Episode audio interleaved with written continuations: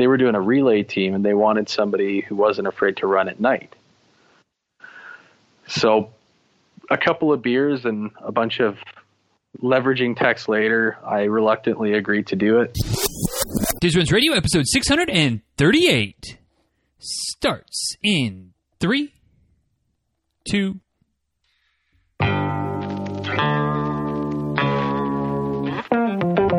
Welcome back to Diz Runs Radio, where I talk with runners from all corners of the running world about running, life, and everything in between. I'm your host, Denny Krahe, and it's just about time to head out the door for an easy run and a great conversation. So if you're ready, then I'm ready. Let's get started.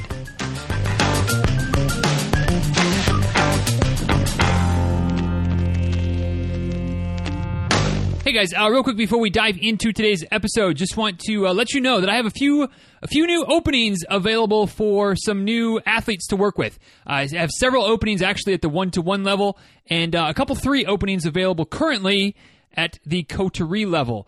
Um, in both cases, as uh, you might know, but maybe not. Uh, it's still a, a, completely custom plan. It, it's all created towards you and what you need to help you get closer to your running goals. And you know, if, if as the, the fall racing season is starting to wind down, you think, well, maybe maybe I'll wait until the spring or at least until after the new year to start working with you, Diz, because you know I don't have any races coming up until you know until we really get into 2019. Um, if that's if that's your prerogative, that's fine. But I would just like to uh, re, you know let you know or remind you that kind of after racing season gets over, that's that's kind of an important time, you know, in, in, in your growth and evolution as a runner to really really firm up that foundation and get everything in a, in in line and ready to go so that when it is time to really start focusing in on whatever that next race might be you've got that firm foundation upon which to build. So you know if you can do that on your own which really isn't that difficult it's run it's run easy most of the time a couple of hard workouts but mostly kind of getting that base built up those easy miles uh, if you can do that on your own great. Do what you got to do and when you're when you're ready you know after the new year or whatever let me know. But uh, if you need a little help and need a little accountability uh, want some guidance as far as building upon 2018, or maybe 2018 has been a dumpster fire for you, and you want to make 2019 a better year, let's get started now. Let's not wait until the new year. Let's get going. Uh, like I said, got a handful of coaching spots available at the one to one level and a couple three available at the coterie level. Um, all the details of both levels can be found on the website. Dizruns.com slash coaching is the main coaching page. And near the bottom of that page, there's a link to both the coterie page and the one to one page. Uh, so you can kind of weigh weigh the differences, the pros, the cons, the price points are all there. Uh, and if you want to talk to any of my clients, uh, my current athletes that I'm, I'm, working with, or even some of the athletes that uh, have, have, we've parted ways for various reasons, just search uh, the hashtag DizRunners, D I Z R U N N E R S on Instagram or Twitter, and uh, or ask about it in the in the Facebook group because there's a you know most of the most of my athletes are in the Facebook group as well, um, and they'll they'll tell you they'll tell you what their experience is. I think hopefully most of them are good.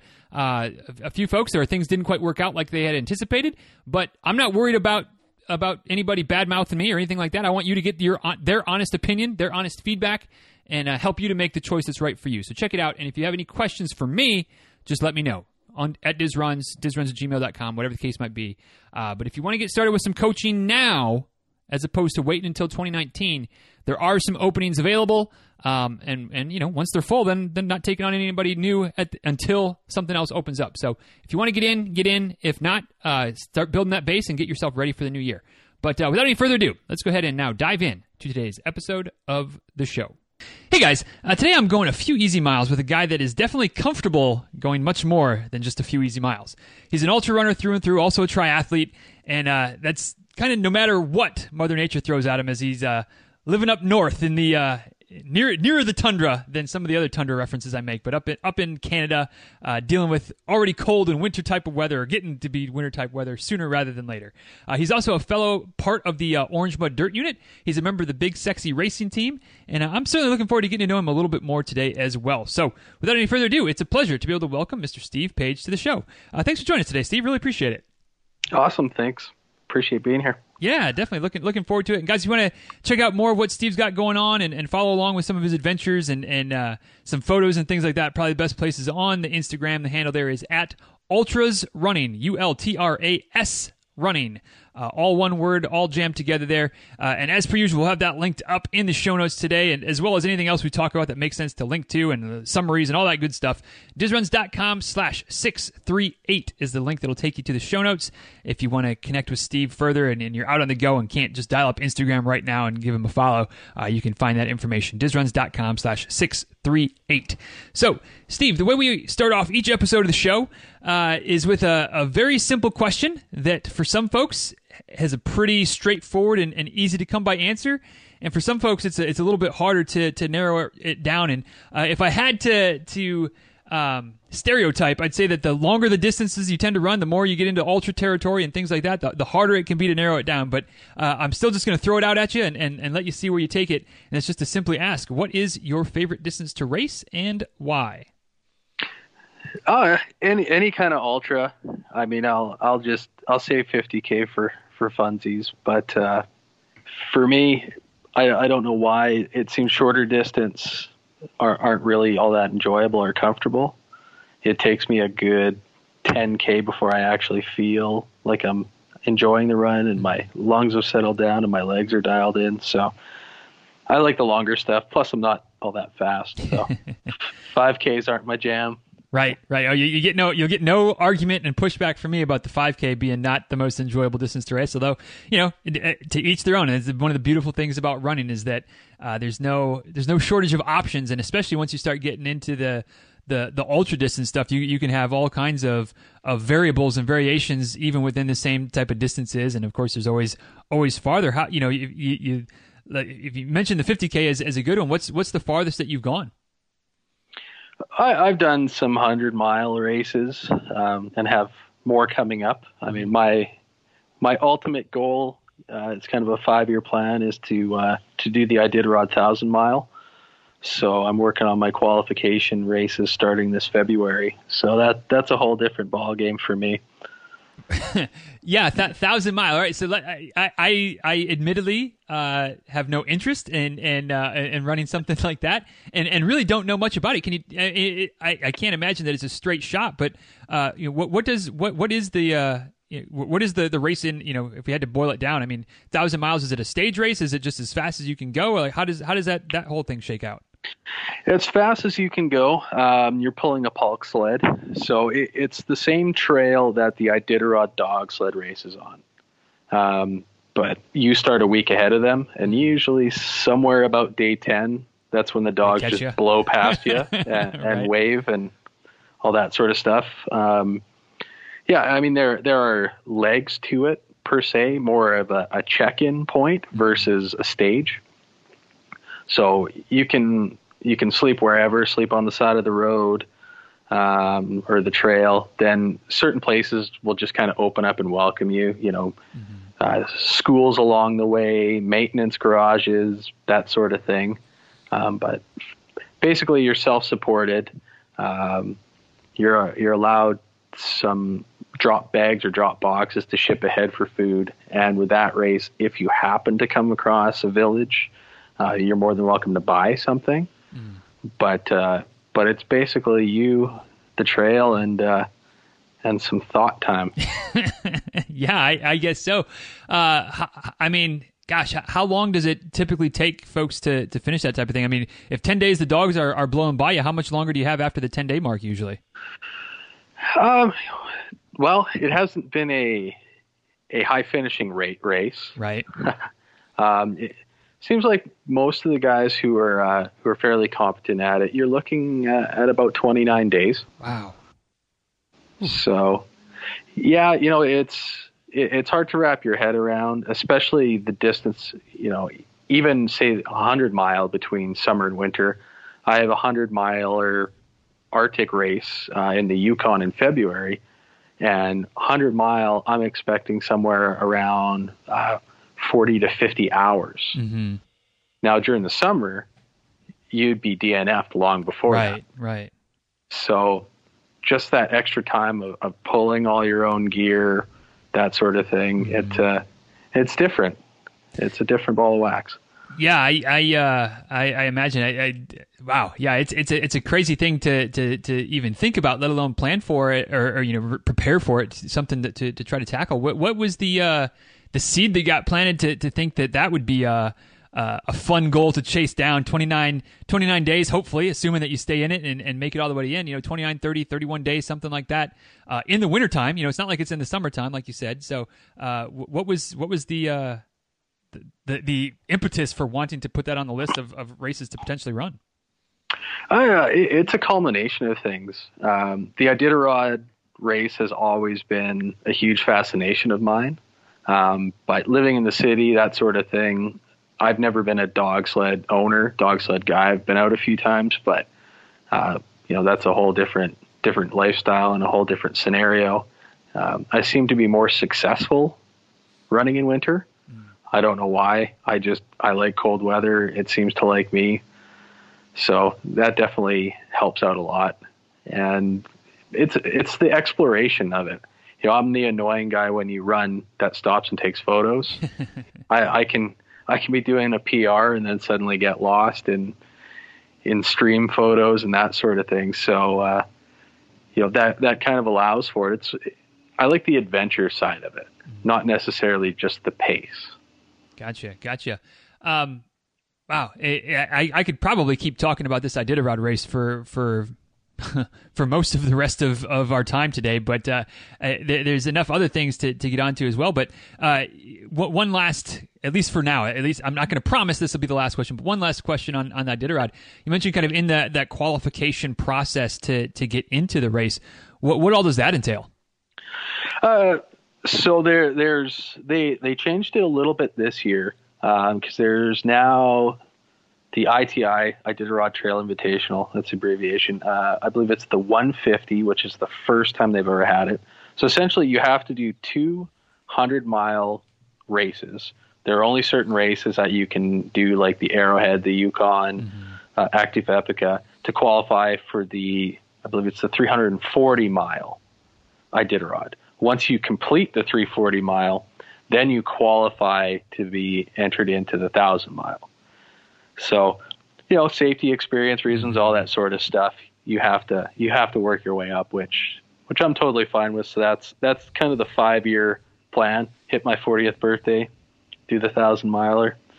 That's that's the dream. Wow, yeah, and, and it, you're right. It does make a lot of sense logically, and just from the, the, the safety and experience factor of like, let's not throw people, let's not allow people to jump right into the deep end. Like, start start a little bit smaller, still big, but a little bit, you know, obviously much more manageable build your way up, get that experience, learn how to handle the the elements a bit more. I'm sure is, is part of it as well. Uh, before you're out there for a month on your own, uh, dealing with everything that uh, the wintertime can throw at you up there. Well, yeah, and uh, notably, a lot of the races are actually not North American. Most of the races are European. Um, so it's kind of a, a travel adventure holiday scenario for them. But you know, depending where they're from, they don't ever experience this. You know, right. there was uh, there was the issue at the Yukon last year with the hypothermic gentleman who they found up the tree. Um, so, you know that that sort of scenario, I think it's it's a lot like the Everest type of thing where you don't know how you're going to react till you get mm. there. Right, right. So I think they need to try to mitigate that as much as possible because most of it is self rescue. Yeah, yeah, yeah. You got to be able to take care of yourself out there. That's that is uh, no no doubt about it. Um, how'd you how'd you get into? You know, kind of like I said, kind of shifting gears a little bit. Although who knows, we may may circle back to, to the Iditarod at some point. But how'd you get into running in general? Is that something that's always been been part of your life, or or how'd you uh, kind of get uh, that first taste of the sport? Uh, well, it, it's gone through phases. Uh, when I was much much younger, I was on the cross country race team.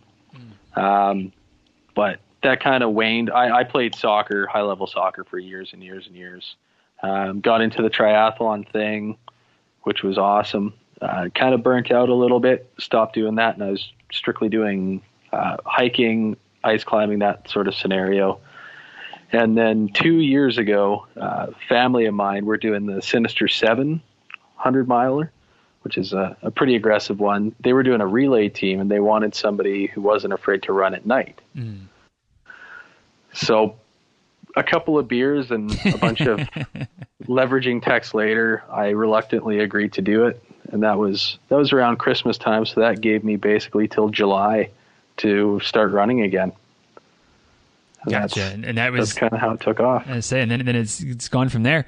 Um, with with that, you know, not as much time. You know, it's not not like you've been doing these longer distance. If, if I'm hearing you correctly, not like you're doing these long distance races for decades at this point. Sounds to me like a pretty quick acceleration from not really doing much running to getting uh, kind of peer pressured, family pressured back into the sport a little bit to uh, getting into to ultras and and setting the sights on maybe doing the Iditarod race. Uh, seems like a pretty rapid progression up the the distance ladder to me. Brutal life lessons. brutal, brutal life lessons. Um, you know, the biggest thing that that I learned is, is just to admit not knowing. Um, you know, uh, probably three, four months ago, I actually aligned myself and hired a running coach, mm. which has made a dramatic difference. Um, you know, it, it's tough getting lost in in magazines, things like that, books. You know, I'm the type of guy that goes all in mm-hmm. when I, when I get hooked on things, and you know, there's so many contradictory things. I I was trying everything out on the trail. I've had some some pretty epic blowups and some some fun successes. So it's it's been a steep learning curve. Yeah, yeah, I'm sure going going that crazy, um, that quickly, I guess, uh, up the up the ladder. Uh, just just because I'm curious, as as a coach, you know, what was it that that uh, kind of put you over the top to to make the investment and and start working with somebody to to kind of prevent you from having to do all that research and, and, and testing out on your own and have somebody that you can kind of rely on to help guide you along this process? I, I guess it just came down to uh, to being overwhelmed with with info. Mm-hmm. I guess I'm a little type A. I've got my triathlon stuff pretty dialed in, so I I know what training works for me. Um, I just found I couldn't quite get to that dialed in level with my running, and I'd have an amazing day, and then the next day my legs didn't want to move. Mm and I just couldn't figure out what was going on. I I tried nutrition stuff, all that sort of thing. So finally, uh, you know, wanting to be successful and having the larger goal in a fairly tight timeline. I know five years seems right. long, but when you have to qualify year after year, it really isn't. Mm-hmm. So I just figured I I'd eat some humble pie, you know, lay my cards out on the table and uh, and align myself with somebody who was strong enough to tell me that I can't race every weekend. right, right. What's been what's been the biggest benefit of having a coach? Uh, I, I think, uh, to be honest, being held back, I mm-hmm. love to race. If I could, I'd probably do a triathlon every Sunday and a 50k every Saturday. I I love the community. I love the feeling. I love the people. So I, I've basically kind of shifted myself and started volunteering a lot. Mm-hmm. It, it kind of curves my my race edge a little bit. I still get the butterfly feeling at the start line, even though I'm not actually racing. you know, I'm I'm volunteering, but I'm at the porta potty looking at my watch. Right. You know, should I go now? And then I have to tell myself it doesn't matter. Let the racers. Let the go. racers. Right. Yeah. Exactly. Yeah. So I I, I love the racing. Yeah, it's it's definitely uh, uh I don't know. I mean, there's there's nothing quite like the the start of, of a of a race. Whether it's you know I, have I've done mostly road racing, uh, a little bit of, of trail and, and, and ultra stuff. Although I'll be adding to my my ultra tally here in, in the next few months.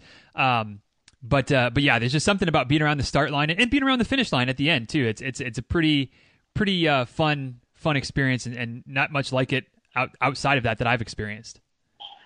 No, and I, I do find the communities are so different but but really positive at the same time. You know, the triathlon guys are, are different than the road runners. Mm-hmm. The road runners are different than you know the ultra guys. I I try to volunteer at all right the different different events, so I, I get a pretty good kick. Now I just don't fit in at any of them. uh, I'm this weird hybrid. You know, I'm the guy wearing you know a team tri shirt with with board shorts on, and everybody just kind of like, looks at me. This guy, yeah, yeah. How come there's a guy running with a cowboy hat on? You know, right, right. Which in, in some in some races that would that wouldn't even you know raise a raise an eyebrow, but in others it's like, what is going on here? Exactly, or you know, sweeping a road racing course with a hydration vest on. Sometimes I just do it for kicks, just to get looks. Right, right, right. Um, I feel like I'm, I'm all over the place, but there's so many so many different areas that, that we can go into and, and things I want to talk to you about.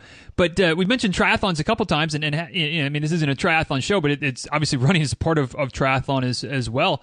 Um, do you, if if you if you had to nail it down, do you have a preference between triathlon and, and running? Uh, definitely running, yeah. without question. Yeah, uh, you know, ultras all the way. I I love being out in the woods. Mm-hmm. Uh, my younger years, I lived out on a trap line, so I'm used to being alone in the wilderness, out in the cold, that sort right. of scenario.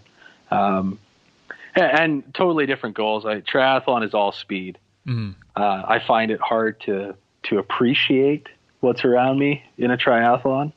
I've done some nicer ones, uh, different parts of Alberta, things like that, and you're just so dialed in on racing ahead. It, it's mm-hmm. hard to take in the beauty around you. Gotcha, gotcha. What uh, what distances of triathlons have you done? Half, half and under. Half and under. Okay.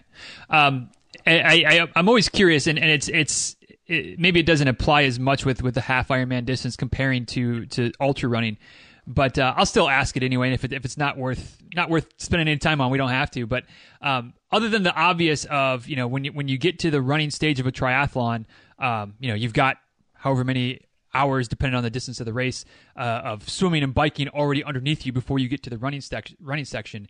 Um, but but what is what is kind of the difference in, in your mind, or at least you know, how do you pre- do you have to prepare differently? Does it does it prepare about the same to doing, uh, you know, a half marathon at the end of a, of a half Ironman versus doing you know say a 50k or something like that? I mean, you know, do those tend to be about equal when all is said and done with, with the swimming and biking versus the, the longer running duration, or is are they, are they as two different animals as, as I think in my mind that they, they, they must have to be?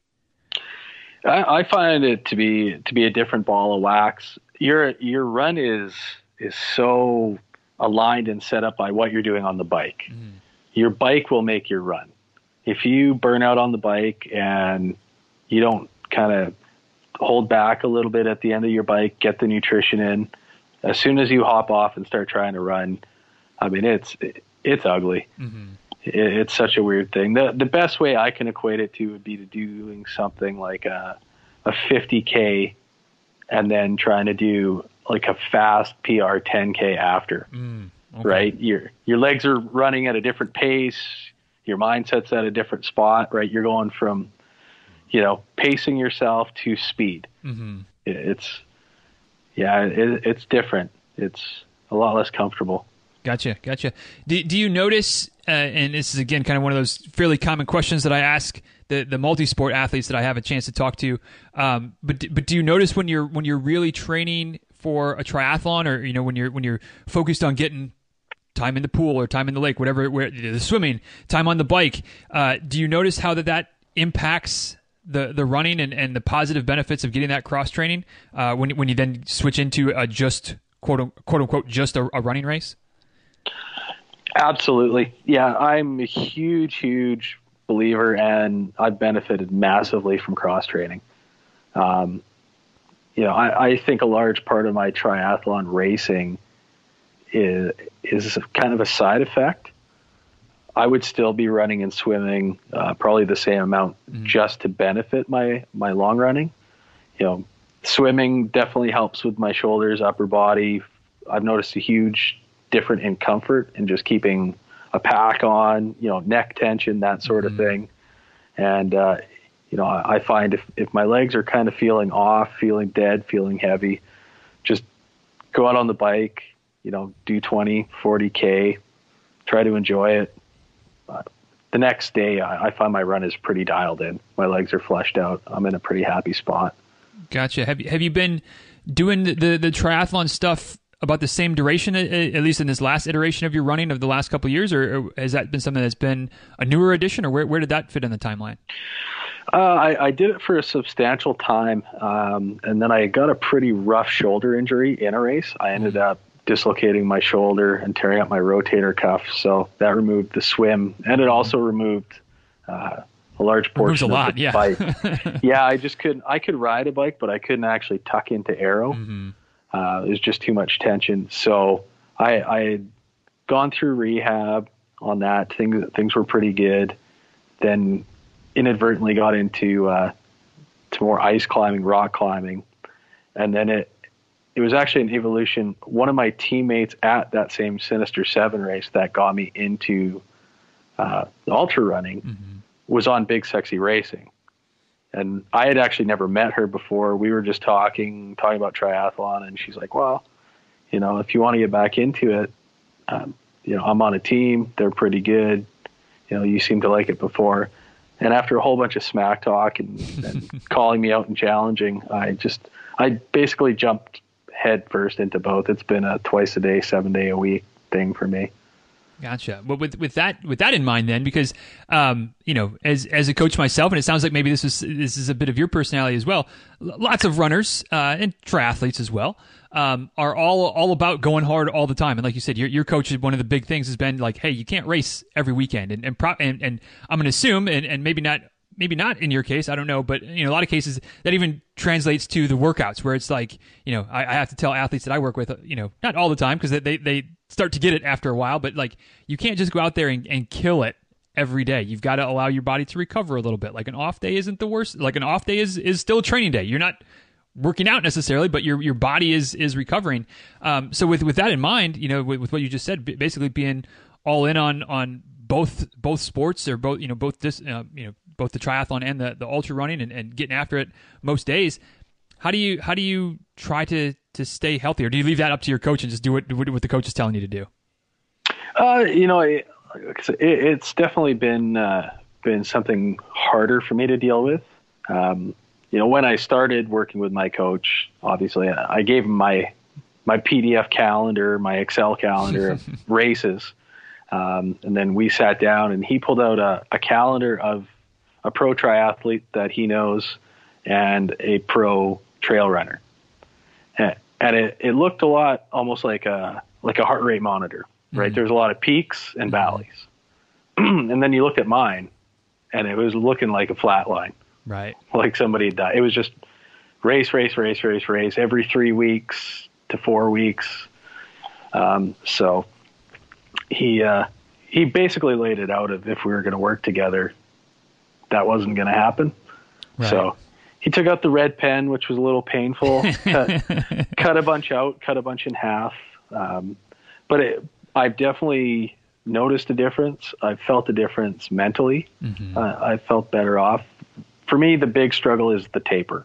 Right. The taper sucks. I am not a happy person. It, it's not my thing. And then, uh, you know, the few days after not running, after a, a, an event. I definitely don't enjoy it. It's uh, yeah, it's a, it's a struggle, mm-hmm. but I'm I'm trying to suck it up. Right, right. Well, and, and, at least recognizing that that's that that's maybe the right path, or, or trying to, to make it happen is is the, certainly the first step. Um, what do what do you do, or what have you found, or have you have you found? Maybe is a better way of, of phrasing it. Uh, something that that does help you during those times, as far as going for a hike or doing doing some yoga or doing doing something, even if you can't be running or cycling or, or getting after it hard. Uh, what what do you, what do you do to try to make it through the, the tapers and those those first few days after a race to to keep you from going too crazy because you can't do the harder stuff? I completely geek out on my next event. Mm. I I'll pull up, you know, course info, pull up race Facebook groups, anything like that, and basically live vicariously through other people. Um, and also, I, I do try to analyze my races. Mm-hmm. Uh, not necessarily a performance factor, but a thing of you know what what did I need that I didn't have. Mm-hmm. You know, I did a race this past weekend. Uh, Friday night, the weather was gorgeous and I was there with no crew, so I packed my drop bags and didn't have any winter gear until uh, roughly when I'd hit sunset. Mm-hmm. Woke up Saturday morning and there was snow and sleet, oh, and all the water in all the ditches had frozen solid. Mm-hmm. So, I I had, you know, my technical long sleeve shirt, a tech short sleeve shirt underneath that, and that was it. Wow. So that that was a hard life lesson how, how, I mean, did did you did you keep going? Did you did you have to pull out? How did how did that play out? Uh, I ended up pulling out at, at 40k. Mm-hmm. Um, in the morning, luckily, the race was actually selling windbreaker jackets. Mm. So just bought a windbreaker jacket. They had one close enough to a size that I needed. Um, definitely not ideal. I ended up getting really sweaty pretty fast. Mm. And so it, it was a cold, cold, windy, wicked race. That was that was pretty interesting. Yeah. Yeah. So, it, like you said, life life lessons, and just just to spell it out for everybody, what what was what was the big takeaway for you from that race that that uh, hopefully you know you can use going forward, so you don't find yourself in that that same situation again. Uh, you know, it was a combo. Uh, you know, I, I usually am an overpacker when it comes to drop bags. Know, everybody will get a kick because I've got the big bag that's like duct taped together because Right. there's so much stuff in it. Um, I tried to dial back on it for this race, and of course, it's the one race that it came to haunt me. Um, you know, also like I, I have a weird thing in my head about using a crew. Uh, I hate people waiting around for me, Mm. but that race that would have changed everything for me Right. right? The ability to have some warmer clothes, um, you know, some Ichiban noodles would have been stellar about 10k and 20k and uh, something hot to drink. Uh, you know, even the aid stations weren't quite prepped at that point for it. None of us saw it coming weather-wise. Right. So it, it, was a little humble pie, Mhm. but uh, but definitely definitely won't happen in the future. Yeah, well, and that's and that's you know that's that's kind of uh, the thing. It's it's one thing when something comes out of the blue and surprises you, but it's another thing if the same thing continues to happen to you. So yeah, you, you learn the lesson, and uh, next time, um, you know, next time, of course, you'll be overpacked and the weather will be beautiful the, the day, and you, you'll have all this stuff you don't need. But better to better to have and not need than to need and not have. Well, that that's why I'm all about the Arctic racing. I've got a sled full of everything. I, I will be the guy with 200 pounds of gear that that's toting it through just so I can stop and and have what I need. So that that'll be an interesting interesting balance for me to try to achieve there. Yeah, yeah, definitely. Yeah, and it's, it's one thing, you know, to have it all and not need it, but not have to still be carrying it. You know, have it at the aid stations, like you said, have a crew that can get you what you need. Um, it, it- it's a little bit, uh, little bit different variable when you've got to carry it with you, and, and every every extra pound matters uh, here and there. Yeah, yeah, it's it's going to be a tough balance. Um, you know, luckily I, I have quite a bit of time, and this year we are having some freakishly early snowfalls, which is fantastic in my books. so I'll I'll be getting some serious sled training time, and uh, I'm sure a, as I go, I'll be eliminating stuff and Right. trying to geek out on lighter, lighter techie gear. With with, with that in mind, uh, it, it, you know kind of just dealing with with the gear and figuring out what works and things like that. Um, you know, as as this show comes out, it, it'll be released towards the end of October, which for some folks it's already going to be pretty near winter. For other folks, it's, it's winter is going to be coming. Um, but but for those that are are listening that are maybe a bit newer to to running or at least newer to the idea of winter running and, and gearing up for what you need to continue running in the wintertime. If you're if you're anything like me, uh, you know those that listening, and, and certainly it sounds like you are, Steve. Like the treadmill is not an option. Like it's just it's just not an option. I'm, if I'm going to run, I'm going to run outside, and, and as a runner, I'm going to keep running. Um, thankfully, down here in Florida, I don't have to deal with uh, the hypothermic uh, weather. Um, if if I do, there's there's a lot more serious things going on because the, the the world would be ending if it, if it got that cold down here. Um, but for those that are in other climates where winter winter running and, and winter gear and, and, and getting outside in the cold is is part of the the process and maybe they're like I said newer to the sport or at least newer to that idea. What are some tips, tricks, uh, things that, that have worked for you that, that maybe you can pass on to somebody who's who's kind of new to this whole idea of running in you know December, January, uh, in the snow uh, to to make it enjoyable and, and, and safe and, and all of those ty- types of things as well. Uh, I mean, a few aspects. The the biggest thing that I learned is in terms of layering and and insulation and things like that. Less is more. When when you're getting out of your vehicle and you're about to start running, or if you're running from your house, and you're standing outside about to hit your watch, you should be cold. If you're comfortable at that point, you're going to sweat so fast. 10k in, you are going to be wet and freezing. Mm-hmm. I've I've made that mistake quite a few times last winter when I first started out. Um, traction aids are are a beautiful thing.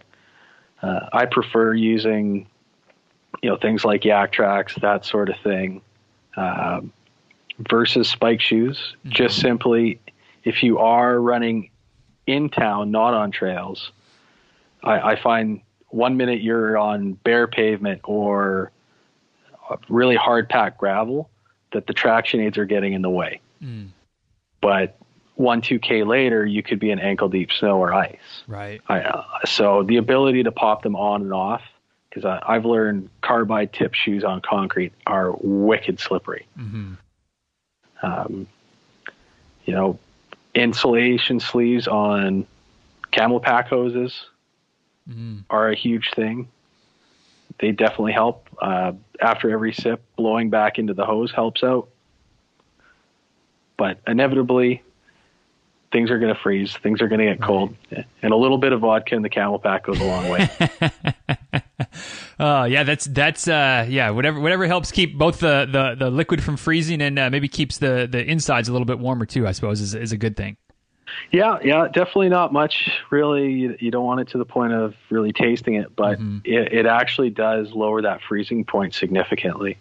Yeah, and that you know, a it's, it's a it's a great a great tip, and, and also the idea of blowing blowing back out so there's not fluid in the in the tube. Not something that I would necessarily think of, but makes a whole lot of sense. Um, it may not keep it from freezing completely, but it's going to prevent hopefully a, an ice jam in the tube itself, which is you know the whole pack might as well be frozen at that point.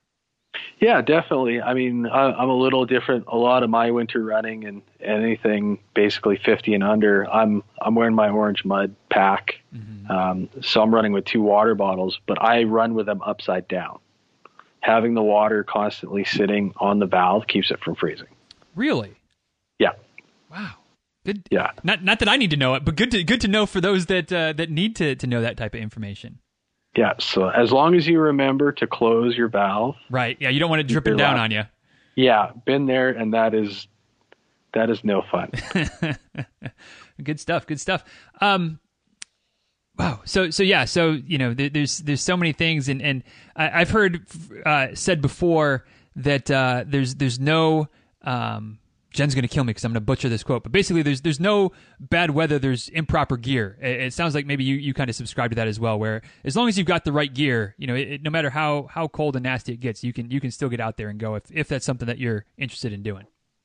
Yeah, and you, you'll get to explore the same areas in in a different light. You know, I ran New Year's Day, and we were hovering in minus 40 degrees Celsius. There was nobody else out there. It was right. amazing you know, and the, everything sounds different when it's that cold. Your footstep kind of echoes. So it's just peaceful. You know, I, have ran that trail daily, uh, but it was a completely different ball of wax. Hoar frost on everything. It it was surreal. It didn't didn't look real. Mm-hmm. So those are the rare opportunities you get versus hanging out with some sweaty person running like a Clydesdale on a treadmill beside you for two hours. Yeah, no, no thanks for that. I, I although if it was negative forty, I'd be I'd be just taking the uh, the unscheduled day off. But uh, to to each their own. What's a day off? Spoken like a true ultra endurance athlete, uh, triathlete, all all that kind of good stuff. Um, shifting gears, maybe one last time before we start to to bring this thing in for for the day here, Steve. Um, one thing I noticed uh, from from doing a little uh, snooping around uh, through through the Orange Mud uh, Facebook group there um, is uh, a conversation from I don't remember exactly how back it was, how far back it was, but it was it was it caught my eye because it, uh, it, it if if memory serves, you were talking about being mostly a, a, fat adapted type of athlete, going you know whether it's keto, paleo, whatever label you want to put on it, um, being a, a, fairly low carb type of, of runner. It's something that I've been been doing for for a while now, and I feel like I'm finally at that point where I'm starting to um, see that it's it's working. You know, like my body's finally adapted and, and things like that. I feel like I'm, I'm, you know haven't lost anything from from back in the, the you know the carb heavier days. Uh, but uh, curious if, if you if you are still doing that, and if so, how did you how how are, how is it working for you? It must be must be working well if you're still doing it, I guess. Uh, so for for me, nutrition has been an evolution, um, both performance wise and uh, just with some of my own decisions, I actually don't eat meat anymore. Okay. Um, so that's that's been been a turn over the last few months. Um, a lot of it more had to do with a d- digestion type of thing. Mm-hmm. I, I have a very sensitive stomach, mm-hmm. um, so I found myself eating bigger meals. Uh, just kind of took too long for me. Gotcha. Um, being fat adapted was a huge performance booster for me. Uh, I've found, honestly, it probably took about six weeks. Mm-hmm. Uh, they they were a rough six weeks. I really started to doubt, uh, not necessarily the way I was eating. I didn't quite correlate it at the time, but more of just how how I was performing. I definitely took a pretty significant dive in my pace. Mm-hmm. Um, start about two weeks after it started to increase, but it, it definitely took about a month, month and a half before I felt dialed in.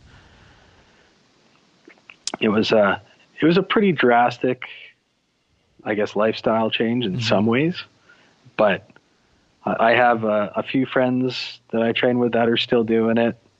I, I think ultimately, at the end of the day, if you're eating natural food, mm-hmm. just elementary non-processed food that's the way to go. And so much of that is found in you know the paleo primal keto what however you want to call it. That's uh, that's definitely beneficial. Yeah and, and I, I mean I, I, think that that ultimately is is the secret or I don't know if it's a secret but it's it's you know it's it's getting as as unrefined as you can with with whatever food choices you're making. Of course we all have to find what what works best for us from a from a you know performance standpoint, from a health standpoint, making sure you're getting you know plenty of fruits and vegetables, which I think is something that is easy to um, doesn't get talked about as much, maybe especially on, on the the headlines of the the primal paleo uh, keto type of thing. Is that it's not that you're just eating bacon all the time. It's it, you you should be eating a whole heck of a lot of fruits and vegetables. It's it's getting rid of the the processed grains and carbs and things like that. So, like you said, it's, it's been an evolution. Uh, are you still in fat adapted zone, but just not eating meat, or or just just because I'm curious how, how, that evolution has continued for you? I, I'm not as as diligent. I, I wish I could. Um, I, I'm definitely still, I, I guess you could say, really as low carb as you could be while not eating meat. Right. Obviously, you know, the things I have to eat to make up for the proteins and that sort of thing are, are a bit different. Mm-hmm. Um, but, you know, I, I still try to mean that or remain in that kind of mindset and that focus, um, you know, and, and just seeing the benefits of other people as well. You know, the one thing that I, I struggled with myself was race day, mm-hmm. eating that way. And a lot of people think that if they have any sort of carb or sugar on race day, they're going to destroy everything. Right. So I, I've been out on the trail almost every race and seen people that this is their first season that they're doing the keto thing, and they they just bonk and blow up because they're they're trying to take things that you know are way too slow to digest. Mm-hmm. You know where where they'd used to take a gel, they're literally carrying around bacon wrapped in paper towel. right. And I mean the the time frame your body will digest that is completely different. Mm-hmm. So, uh, you know, I, I think people who are going to eat that way, I think that's fantastic. But I think you need to be a little more open on race day nutrition right. and actually look at, you know, the pro athletes that are eating that way, what they're actually eating on race day. Mm-hmm. Right. Well, and, and from my experience, and and and uh, you can tell me if this parallels to yours a little bit as well. But um, you know, it's one thing to be f- primarily you know fat adapted um, in training because you're not. At least I don't push it. Like I, you know, part of part of my whole and, and people that have been listening for for the last year know that. I mean, I, I kind of went down the the experiment on myself route uh, in December of, of last year, December of 2017. Of I'm going to go with the, the the primal primal endurance basically. So so heart rate training almost exclusively and and the low fat or the high fat low carb type of, of diet. And those two work well together but on race day like you're you're going. So you know it's it's okay to have some carbs. Like yeah I, I mean I I've never been a gel guy but I, will I'll still use some of the tailwind or some other types of, of things like that some Gatorade whatever um, on race day because you're burning hard but you know, most of the time, and, and, it, and it doesn't it doesn't cause a big a big crash. You need some of that extra extra little bit of of uh, sugar on race day to, to keep you going a bit, you know, at that higher intensity. But for the rest of the time, you know, like I do most of my, I do almost every other run fasted, like even even long marathon training type of runs, like pretty much completely fasted just with some water, um, because you know my, my body knows how to burn the, the fat. So it's it's that difference I think, in, in that, that we get so caught up in the dogma, and this isn't just diet related, but this this can be everything related. Um, of everything has to be black and white, and and there's a difference, like you said, between race day and your training runs as well. Yeah, absolutely. I, I think, you know, you have to decide which is more important for you. Mm-hmm. You know, I, I really try to to be flexible with myself now and not so militant. Right. Because I'm the same way. I, I when I was doing build up for my last race, I had a 20k run and I ended up eating a couple of uh, kind of homemade fruit bars. The next day, I did a 30k with nothing but water. Mm-hmm. Just that's just how I felt and, and right. kept rolling with it. But you know, I, I do see a lot of people at races who are actually, you know, they finish and they're right to the outhouse mm-hmm. using a, a, test strip. Right. Oh, oh, that's ridiculous. You're you're in ketosis. You're right. You're, you made it. Right. You know, I, I think we just box ourselves in too much, and, and we end up losing. I'd rather eat. You know, I'm not a big sweet guy, but if I had to, I'd rather take a gel than not finish. Right right. worrying about ketosis.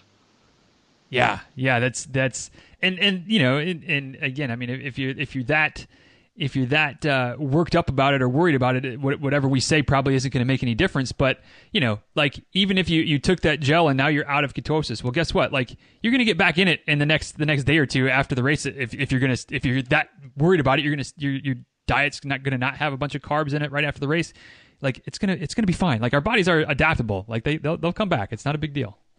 Exactly. Yeah, it's you know it's an overall kind of kind of story or novel how you treat your body. Not don't worry about it so much one page at a time. Right. You know, or or people will be amazingly diligent through a race and then hit the finish line and pound a couple beers in. Right. Like right. well. You, you did the same thing, but you you added a whole torturous element to yourself. Right. You know? Right. Yeah. yeah. It's, uh, it's, it's, it's just, it, and it's, it, you know, at the end of the day, it comes down to each person and, and, and being willing to, to try a few different things and, and, um, you know, almost going back to, to not almost actually going, going right back to what you said earlier about, you know, you learn from each, each situation. So maybe you're militant one time and, and it doesn't, uh, the, the recovery process is really brutal. So the next time maybe you try that gel or, or some Gatorade or something that has a little bit of, of sugar in it before, you know, before you hit the wall or before you, you push too far. And maybe that makes the recovery process go a bit easier. So you learn and, and adjust and, and always try to figure out ways to improve for the next event. Exactly. I you know I have huge respect for people that are passionate about things and, and run with it. And like you said, everybody's different. Mm-hmm. You know, for me, I, I, have a severe nut allergy, so that completely skews, right. you know, what's available. You know, a lot of paleo primal things I can't even eat. Mm-hmm. So, you know, we're we all digest things differently. We all bring different things in, but uh, it's you know diet is a lot like gear. Uh, you know, it's it's hard for people not to get on bandwagons. Mm-hmm. You know, they're running in shoes that are clearly not working for them, but hey, that brand is awesome. My friends run with that brand, right. and my friend does marathons all the time, so so they have to be good shoes. Right, and you it's know. so short sighted. Yeah, exactly. We we tend to pigeonhole ourselves and, and follow trends, mm-hmm. but it's it's a hard lesson to learn. Certainly. One, one last question on on the diet front. Um, and, and, thankfully, it's not something that I have to worry about. I, I don't have uh, the the sensitive stomach that a lot of folks have, like you said that you have. Uh, I can I can more or less, you know, I, I, know a few things that I should probably avoid on race day, but for the most part, I know I, I can get away with with a variety of, of different types of fuel sources or whatever on, on race day or the day before or whatever. But but for somebody in your situation, like you said, a pretty sensitive stomach, kind of kind of have some some maybe some GI issues, especially with some allergies and things like that. Um, what works? What tends to work for you for for fueling on race day? For maybe that would be a good idea for somebody else to try if they kind of are in a similar boat of having a pretty uh, pretty sensitive and reactive stomach when it comes to adding fuel during a race. I, I think for me, just keeping things as simple ingredient wise as possible. Um, but I, I always try to have the backup stuff. Like I'll, I'll have, you know, homemade rice balls um, have been good for me the past couple races. Uh, ramen's okay, but fruit always works as long as it's not acidic, mm-hmm. like pineapple. Something like that is a little rough. Right. Um, and then, you know, we always have the staples that, you know, work hit and miss. Pickles in the ultra community, I, I think, are the holy grail. uh, chips can go a long way. Mm-hmm. You know, again, just watching the flavoring. Like I, if I eat barbecue or salt and vinegar chips, I might be in for a bit of a rough ride. Right. Um, but yeah, just I, I eat the same way at a race that I try to normally. Mm. And I, I think that's another struggle that people have. They treat themselves like a, a garbage bin on race day because mm-hmm. they're racing. They're suddenly eating, you know, four chocolate bars and a gel every half an hour to right. 45 minutes. And then they're having, you know, some sort of electrolyte mix. And you're like, man, you're pounding in like four or 500 calories. Your body can only take in what, 200 calories. Mm-hmm. And you've had two liters of water between aid stations. Like, yeah. Wow, you could, you could never do that sitting at your desk and you were actually running with it. So, you know, I, I've made that mistake I've overhydrated. I've overate. So it, I think we just panic. Mm-hmm. We think we're not going to have enough fuel. Right. You know, part of that's just the media thing, right? Where, of course, companies want you to think mm-hmm. that. So they're like, well, every half an hour you need a gel or you need a bar. And you've just spent another 50 bucks on race day on, on right. artificial stuff. So, again, been there, learned that the hard way. Mm-hmm. Well, and, and and shoot, going back to what you said earlier about the reason to the reason that you got a coach was you know to kind of take some of that decision making and, and trying to do all of the things and all of the research out of you know off of your plate. Um, it, it, can be the same thing with with the nutrition. Is you know this article says this and this article says this and my friend says that, and so you know that's where you get into that situation of, of having way too much and and your body can't process it all. And uh, yeah, it's it's uh, too much of a good thing is in that situation certainly uh, not not a very good thing at all. Yeah, exactly. You know, I I think honestly having a coach saved me probably two or three seasons of frustration. Mm-hmm. Um, when I when I initially met with him, uh, what I ended up saying was, "I'm going to hire you to coach me to this one race. Mm. We're going to try an experiment." Right. and then he we dialed in the nutrition a bit, but definitely dialed in my training, that sort of thing. Um, we didn't work out together. It was just a running plan with a couple of uh, phone calls, few emails, couple visits. Mm-hmm. Uh, more worried about my form, injuries, that sort of thing, and uh, it was night and day. Mm-hmm. And it's a massive confidence builder, right? Because I, I know myself. You know, the night before toeing the line, I'm not sleeping typically. Mm-hmm. I'm, I'm sitting there twirling my thumbs, and you're going. That Wednesday, I really didn't run as hard as I should. Right. Or I wonder if I swam too much this week. Right. Then you suddenly you're like, mm, my ankle's starting to ache, mm-hmm. my shoulder's starting to ache. I found it really took those worries away. So spending, you know, at that point I spent 140 bucks for a couple weeks training plan, a couple visits well worth it. Mm-hmm. I probably saved that in gels and right. stuff anyway. So yeah, I, I can't uh, I can't recommend that enough. Just finding finding a good local coach, mm-hmm. not one online. I tried that and that didn't work for me. Just generic plans were also different. Yeah, and, and you know I do most of my coaching online, so don't don't dog it too much. But uh, but it, again, I mean, just like anything, you can have a, a good in person coach and you can have yeah. th- th- there's some that, that aren't as good. And, and you like online there's some that just phone in here's a plan follow it. And then there's the, the ones that i like to think that i'm in the, the higher echelon where it's like it, it's just as much communication and back and forth and tweaking and adjusting as it would be if we lived across town from each other.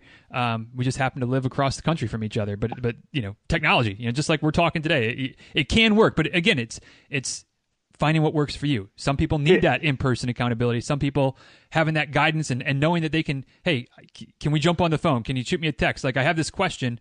that's that's enough of that as well. So it's it's it's the right thing for the right person. Exactly. Yeah. I mean, like you said, those are two different categories. My the one that I signed up for was generic. We'll Right, say right. you entered your distance, you entered your age, you entered your pace, And here you and go. then you just this is all you need. then you got this plan, right. right? And it didn't account for anything else I was doing. Mm-hmm.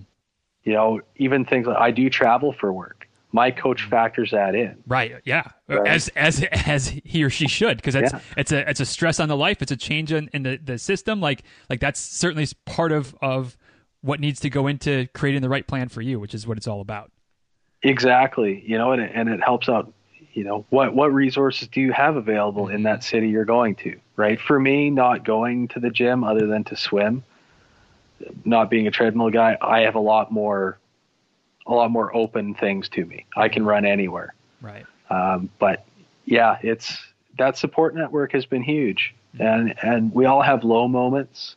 You know, personal things happen, things like that. You know, uh, I found my coach actually reached out to me, or things like I struggle with the post race blues. Mm-hmm. It doesn't matter how I do in the race; the week after it can be pretty rough. So having a coach that knows that Right. right? My training changes. I my training plan a week after, you know, after the rest days is all the fun stuff that I like to do. Right. And I know he's doing it on purpose. Mhm. Right? I'm going for a, a 5k trail run or a 20k bike or a, or a fun swim, you know, at this place or that place. Mhm. So it's it's a life lifestyle change, i- you know, in my training in a huge positive way. Right. Well, that's that's that's great, and, and certainly glad that you found the, the right coach for you, and and um, you know, and, and it's obviously working, and, and and certainly you know hope that that trend continues. So as uh, as we're wrapping up here, Steve, the, the way I like to to end the conversations is with uh, something I call a philosophical question, which can sometimes sound a bit scary, but it's, it's certainly not designed to be that. It's just kind of like the the introductory question. It's open ended. Uh, you can you can take it whichever direction you want to go with it, um, and and you know this is where we'll kind of put it put a bow on things officially for today. But uh, I, I'd just be curious, you know, at this point, being you know a couple years kind of back into the sport and really really kind of being all in on it and and enjoying it and and continuing to push boundaries and setting some big goals.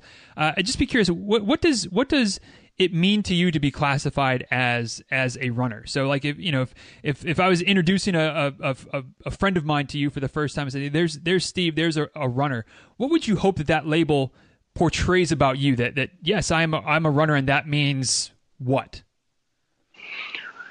Yeah, that's a that's a hard. I don't look at myself as an athlete. I I kind of struggle with with that whole title. To me, athletes are you know elite people out there pounding it day after day, winning races, that sort of scenario. Um, you know, I guess I look at being called a runner the same as an athlete. You know, hopefully, hopefully it just you know correlates me to a guy hitting the trails for an adventure who's you know has a good time. You know if you want if you want somebody goofy to run and laugh with that's that's pretty well me. I might be out there for longer people or than long most people but uh yeah it's just all about having a good time for me taking in the outdoors taking in pictures you know whatever i can see i see I love it. I love it, and that's you know that's uh, nothing nothing wrong with that answer at all. So that's and that's why I love these philosophical questions at the end because they're always just a, a great place to to to a nice little nugget to leave people with. So uh, that's that's exactly what we'll do. Once again, guys, dizruns.com slash 638 is the link back to the show notes uh, at Ultras Running, U L T R A S R U N N I N G on the Instagram. Uh, and like Steve says, he likes to, to stop and, and take smell some roses, take some pictures while he's out there. So you can you can see a lot of those photos on his Instagram feed if you go ahead and give him a follow at Ultras Running. Uh, Steve, thanks thanks again for uh, for taking the time today. Um, lots. Of, I, I feel like we were all over the place, but hopefully it was in a, in a way that made sense and, and a lot of, of fun things to talk about. Uh, and certainly, you know, wishing you nothing but the best. Stay stay warm this winter up there in uh, in Alberta. Um, and uh, somewhere down the line, maybe we'll do this again, especially as uh, that Iditarod thing comes a bit closer. It'd be uh, fun to see how that, that journey progresses. So uh, certainly wish you nothing but the best, and uh, have a have a great uh, great rest of the year and, and a, a good start to to the new year in a, in a few months. Awesome. Thank you so much. It was a pleasure. All right, guys. Thank you so much for taking the time to listen to today's episode of the show. Hope you enjoyed this conversation today between Steve and myself. And as always, I'd be curious to know what stood out to you from today's episode. What was something that uh, we talked about today that really kind of stuck with you or, or, made you go back and hit hit rewind and listen to it again? Uh, what was what was your big takeaway? For me, it came when we were talking about uh, winter running and, and, winter gear, and uh, Steve mentioned that. Uh, when it comes to gear for running less is more, that you want to be cold while you're getting ready to start, so that once you start moving, once you start generating body heat, you don't start to overheat because you were overdressed at the start. So, you know, having a couple layers, probably good. Having too many layers, not so good. Less is more when it comes to your apparel uh, choices sometimes, and and that really registered to me. Not because I need to worry too much about having too many layers uh, while running down here in Florida in the wintertime, but just in general, the idea of less is more is something that I think that we tend to overlook. And and as runners, I think we tend to overlook it when it comes to mileage, when it comes to speed work, when it comes to just a variety of aspects of our training where, where we think that more is better. More miles is going to make us a better runner. More speed work is going to make us faster. Pushing the pace is what we need to do. And uh, it's not, not always the case. Not always the case. I think in a lot of aspects, or at least you know, as far as I go, when it works with when I work with myself, as you know, when I'm when I'm worried about my own training, when I'm worried about my athletes, it tends to be that the less is more to a point is is better. You know, making sure we get more quality than quantity. Yes, you need to have a certain number of miles, and for every every runner that's going to be different depending on, on what your race goals are, what your experience is, what your current level of fitness is, where you are in the training cycle. There's a lot of variables that go into how many miles you could slash should be running. But it's not always more more isn't always the merrier. It's not always the case of, of just add more to it and that's going to solve your problem. Again, a lot of times it's actually what can we do to make sure that the miles we're getting are more quality? What can we do to make sure that, that our easy runs are actually easy? That we're not pushing too hard on those runs so that when we go hard, whether it's on race day, whether it's for a speed workout, whether it's a tempo run, whether it's a fast finish long run, whatever it is, by going easy on your easy runs, you're really able to, to hit the hammer on those harder runs, really able to push yourself to, to, the, to the desired level and get the most out of that run as well. So it, the, the, whole idea of less is more um, just is something that, that really hit me. You know, the, the the idea of racing all the time. Maybe maybe have a few less races on the calendar, but really prepare for them well and focus for them and, and make it a big deal as opposed to you know having a race every weekend or something like that. Like I know some of you do that. I know some of you do that. Um, just less is more. Less is more. Yes, there's a certain amount that's required. Yes, you need a certain number of layers, and you know, depending on what the temperature is, or you need the right the right quality of gear, things like that. But you don't always need more. Sometimes quality trumps quantity, and in fact, a lot of times tr- quality trumps quantity. So that was that was my takeaway when it comes to miles, when it comes to gear, when it comes to races, when it comes to whatever. Sometimes, not all the time, but sometimes less can be more. That was my takeaway. What about you? What stood out to you from this episode? Let me know. Shoot me a tweet at DizRuns. Shoot me an email, dizruns at gmail.com. And of course, you can head over to the show notes for this episode, which you can find at dizruns.com slash 638 for photos, links, and the whole nine yards. And you can also leave your comments, thoughts, feedbacks, takeaways, and whatever else right there on in the comment section in the show notes, dizruns.com slash 638. And with that, that's where we'll go ahead and wrap this thing up for today. Don't forget, if you want to get a kickstart on 2019, start working with me now as opposed to waiting until after the new year so we can start planting, firming up that foundation and really have you ready to take off when the new year starts. Dizruns.com slash coaching is the link to the page on the website with all of the coaching information. And uh, you can find out more about the coterie, about one to one coaching, about just working with me for a training plan, or maybe just sign up for a consult call. Get on the phone, chat through a little bit something, get your get your mind right, help you work through a problem, work through a struggle, maybe have a help develop a plan for your next race or your next training cycle, whatever it is. All those options are there. Price points are listed. I'm not trying to be sneaky about anything. It's all right there. You can make those decisions. And if you have any questions, let me know. Or like I said earlier, search for Diz Runners on all things social media, and you will find some of my athletes, and you can ask them whatever questions they that you have, and they will give you their honest answers. And not not try to just give you the company line or anything like that.